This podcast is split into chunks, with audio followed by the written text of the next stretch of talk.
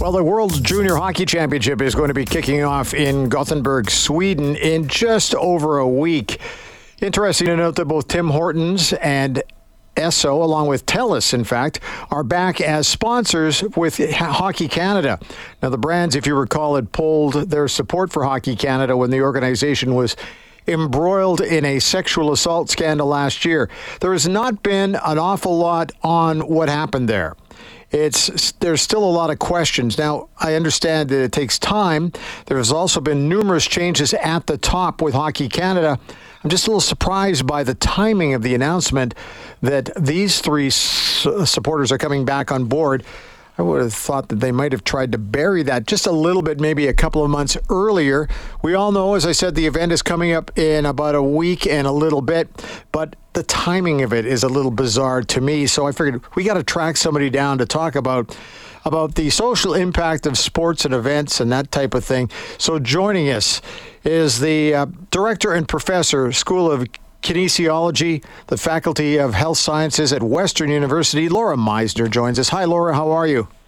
I'm great, thanks. How are you? Fine, thank you. Good to have you back with us. Uh, is the timing off because I'm viewing it that way, or is, are you surprised by this?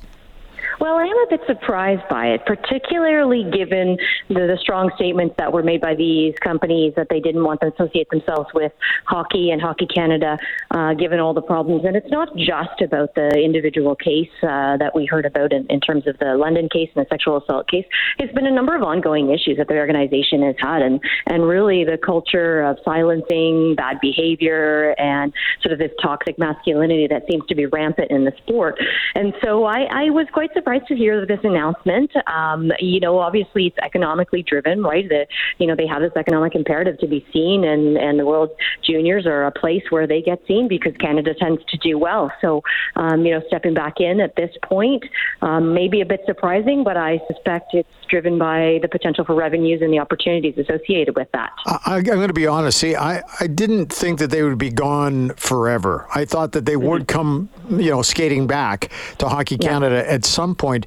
But it was the timing that caught me off guard. I'm thinking, why wouldn't why would you do this right now, just before yeah. the event? Because you don't want to. It's already a huge event. I'm going to be yeah. over there in Sweden. It's a, it's a huge event to watch. It's a lot of fun. You just don't want to add another ring to the circus. Am I out to lunch on that? Right.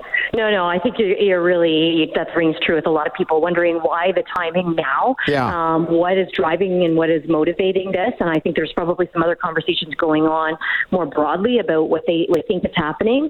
Um, I would have suspected that we would at least see some clear report coming from Hockey Canada and the broader hockey community about changes that have been made, but only changes. They've made changes. They've made policy changes. Um, they've done a number of things in terms of their leadership changes. But we don't know what the implications of that over the over the long term. And we've we've seen you know pretty much silence from that organization. And so for me, it's surprising because I would have liked to see them come back at some point. But as a result of these changes, as a result of there being this culture shift, and I'm not sure that we've really seen any evidence of that um, because that takes a long time to happen, and we haven't seen any reports. And we've seen a number of cases, even in the past few days, come up where we've seen allegations of, of athletes going after coaches. There's a couple of lawsuits that have been launched. So, you know, we know that there are still major problems. So I would say I'm just as surprised as you. I would have expected um, a different timing and also some really clear statements coming from the organization, Hockey Canada, but also from those sponsors saying why they chose this time and why they're choosing to re engage. Now, the fact that they're going back to Hockey Canada the way they are, they must feel a level of confidence with the people they've talked to who have been replaced placing other people in there but we don't hear that. We only see this part yeah. of it. And yeah. Uh, I guess, like I said, I don't know how fair it is for me to say I'm a little disappointed in the timing, but I, I can't. Yeah. I can't think I'm the only one thinking that. No, and I think you know what's really problematic about this is it sort of perpetuates that culture of silence, which is the really big problem, right? We don't we don't hear enough about what changes are being made, what's going on, how the leadership is addressing these changes. How, you know, what what is the communication between you know the new leadership and these sponsors? What kinds of deals have been made in the back room that are bringing them back to the table? And so those are the kinds of questions I think that we all should be asking and saying, you know, why is this happening now? Why do they feel confident that this organization is making changes, particularly particularly in light of some of the more recent allegations that have come forth. And so, you know, I, I'm sort of with you on this one, and we should be asking those questions. And I hope that people are, and I hope they're questioning about, you know, these organizations stepping forward and saying, yeah, we're confident that they've made change when the reality is we really haven't seen that happen. I hate to think this is all about money, but it's probably all about money. That's fair. And I mean, you can't you can't deny that going into the World Juniors, these organizations have been with them. The sponsors have been with them for a long time prior to when they stepped away. They know the money that's associated with this. They know the attention and the and the media, all of that that goes along with this event. And so, yeah, I mean, they're stepping back into the ring because it is about money. They they lost some of that revenue in stepping away, but you know that really questions the you know my confidence in those organizations. And I think people are going to ask those questions, like why why are they suddenly confident that this is an acceptable organization to be uh, sponsoring and hanging their hat next to. And if it's just driven by revenues, well, then that's a real problem as well. Well, I'm also one of these people. I believe there's spin everywhere.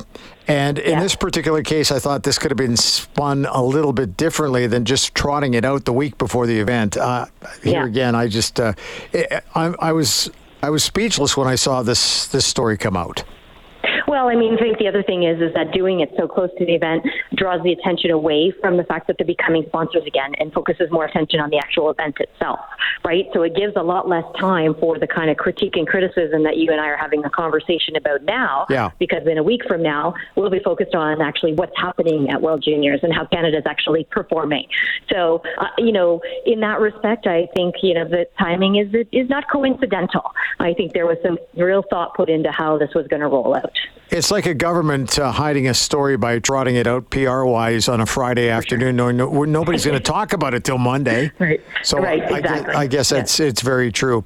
Hey, listen, yeah. thanks very much for your time. I, am like I said, I'm going to the event, so somebody well, may say that it. maybe somebody's yeah. saying that I, you know uh, I I should not be supporting it, but you know, I, I, don't want to penalize the kids who are playing now for something that happened right. before. So I'm going to go and support right. Canada. So, hey, listen, thanks yeah. very much for your time. Always great chatting with you, Laura.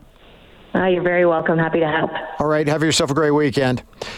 There is Laura Misener, who is director and professor, School of Kinesiology, and the Faculty of Health Sciences at Western University.